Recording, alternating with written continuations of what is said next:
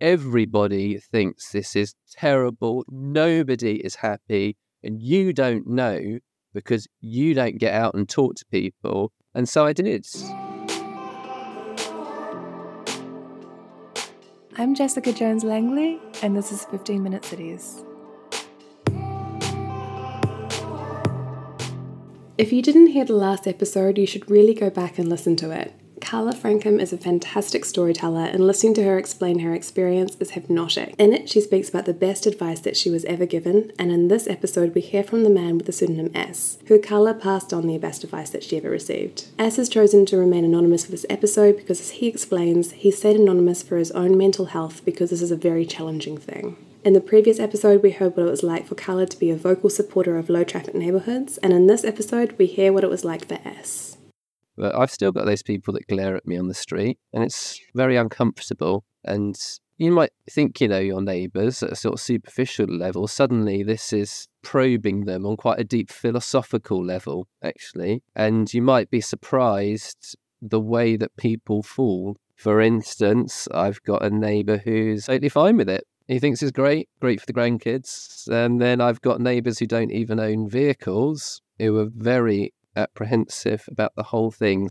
Very interesting, isn't it? So there's a brilliant counsellor um, called Emily Kerr, who the Green Councillor in Oxford, and she said if you are near the planters, things can be very volatile. And I think that's so true. So I live kind of 100 feet from one of the planters. And I do think if you live near the planters, that is a volatile patch. Yeah. And conversely, I talked to some people only four weeks ago who live a bit further up the street. And when I said, How do you feel about the planters as shorthand for the LTN? They were just like, What? And I was like, What do you mean, what? This has dominated my life for six months. The planters, they're like, I have no idea what you're talking about. And it turned out they didn't own a car and they always walk one way out of our street. And so this thing, which has been a huge issue for so many people apparently, and I'm talking to someone who lives 100 meters away, they didn't even know it happened.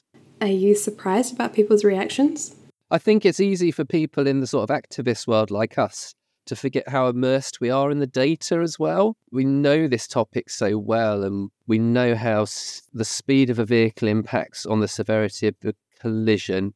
We know that pollution doesn't just mean air pollution, it means noise pollution, it means vibration. We know that there's a health crisis in children under the age of 11, where I think around a third, I need to fact check myself on that, certainly 25% where I live, they leave school at 11 overweight. And yet all this is spinning around your head, and you, you look at LTNs and you're like, oh, it's such an amazing solution. We can have cleaner neighborhoods. We can talk to our neighbors more easily, and children will be able to walk to school. And when you ask parents why they don't let their children walk, to school or cycle or wheel, they say it's too dangerous because of the vehicles. And we can see all of the virtues. And a lot of people aren't comfortable with them. And there are people who I know there are people who it's really, you know, adversely affected their lives. They're worried about their business there's one woman who it's taking her much longer to drive to a school. She works at not near London, tra- not near near transport, and it's a you know she can't see her kids as much. So these you know change is hard.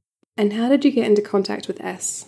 So this person saw me on the Electric Travel Cafe, S, and then you reached out to me on Twitter. You DM'd me and you asked for a chat, and you did seem quite keen to talk soon, maybe even that day. And I was a bit like, who's this random person? Wants to talk to me this day? But we managed to squeeze a conversation in that night, didn't we? About seven or something. And I've got to say, you sounded stressed. I can remember that evening quite well. Like you remember all sort of tra- traumatic times in your life. And in my mind's eye, it was definitely raining those planters went in in December, so we'd already had to endure the winter of people being grumpy and in the dark and not totally happy with it. And we had community, we had various community meetings actually, but it was usually I stuck out like a sore thumb as someone willing to advocate for the benefits of these schemes. And you've been shouted at, I think, quite a bit, hadn't you? Yeah, and I don't think people realised how aggressive they were being. Obviously, they felt quite passionate about their point of view and I was the lightning rod for that passion. And when you've got 15 people, all apparently in complete accord with a prepared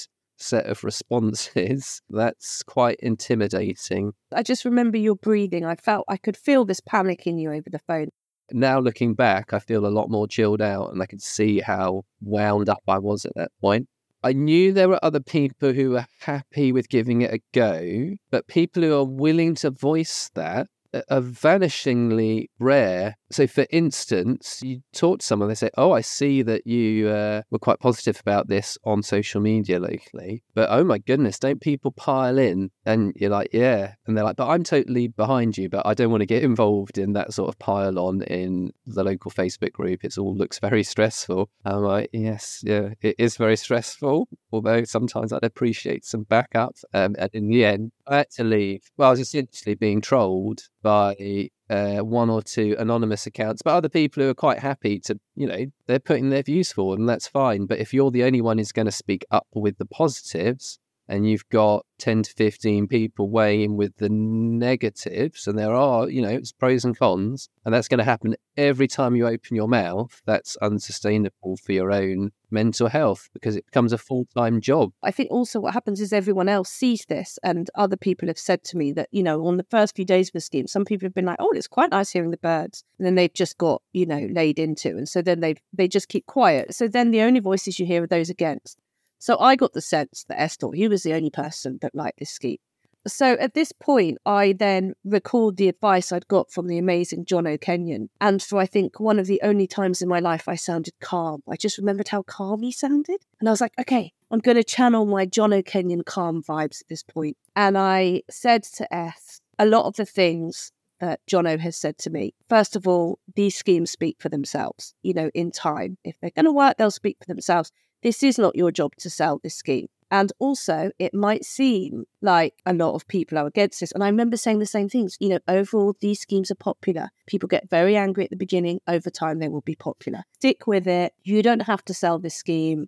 Just stay calm and see how it goes. But the other thing I said was look, it might seem like a lot of people are against um, it why don't you go and have some quiet chats with people? The thing I took on board the most was the value of conversations. And ironically, that's what the people who were most dissatisfied with the LTN had also said. They said, We speak for the majority. And always be very wary when people say that and use like em- emphatics, I think they're called. Everybody thinks this is terrible. Nobody is happy. And you don't know because you don't get out and talk to people and so I did. And the more you talk to people, the more you realize that most people are, I'd say, cautiously optimistic, cautiously in favor. You know, we were only three months into this experiment and people were still deciding for themselves how they felt. And I just said to them, How, you know, how are you finding it? Not how has this adversely affected your life, just how do you feel? And, you know, people are generally positive or in the middle. There were plenty of people in the middle, but what there weren't was an overwhelming majority of people who were very dissatisfied, and that was very reassuring to hear. What were you finding the general numbers? Do you know what? It hasn't altered that much over time. It's sort of a half of people are broadly happy and have probably become more entrenched in that position over time. About a quarter sort of neutral ish, and then about a quarter pretty unhappy, or and then you've got actually a hardcore of about 20 people who are very against, and they started out as very against, and uh, they haven't particularly shifted their view. But to put that in context, there's 320 adults on the street. There's also about 100 under 18s. So that's quite a small percentage. I think actually most councils, if you said you've got under 5% of people unhappy with your policy, they'd be like, yeah, okay, that's, that sounds like a great policy. How did you feel after talking to me that night?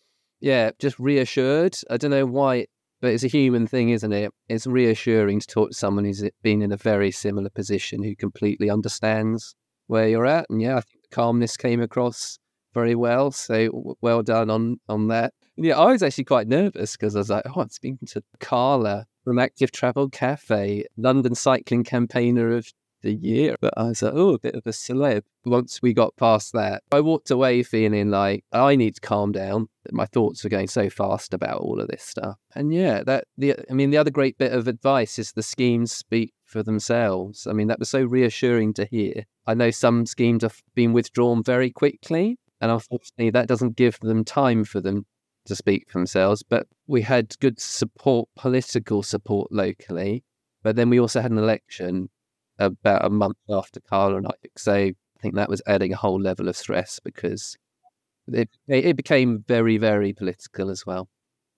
So we spoke about five days after our initial call. And I think what gave me the rush of excitement was partly, well, obviously because you sounded better, and partly because you've gone and spoken to lots of people locally. But, and here was the thing that really made me sit up, was that you said that all the people that were positive thought they were the only one. And I was like, oh, wow.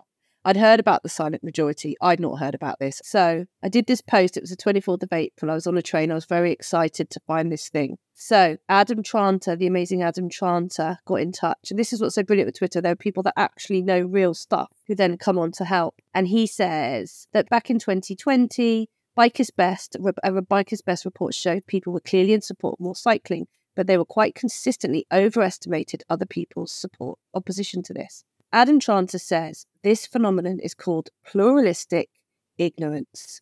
So we were like, boom, this is a thing, pluralistic ignorance. People underestimate how, you know, they think they're the only one that likes something. So then lots of other people said that work had been done. It was so exciting. It felt like, wow, I'd never heard of this term before. So that was really exciting. And that all came out. And I think you just five days later asked, you know, we were speaking the next few days and you sounded so much better. And then there was an election, wasn't there? And you had elections, and the Conservatives ran hard on a. Do you want to tell us a little bit? Essentially, they ran very hard on a pro private vehicle agenda that was for the whole local authority. And then they ran especially hard in the ward that I'm sat in, to the extent of getting government ministers to come down and have tea with people who were dissatisfied drafting in the police and crime commissioner, who also happens to be a Tory. They used it as well as they could, and that's politics. They thought they were onto a winner. They thought they were onto a winner because those, you know, the people against it were so loud. You know, there were hundreds of them against the scheme.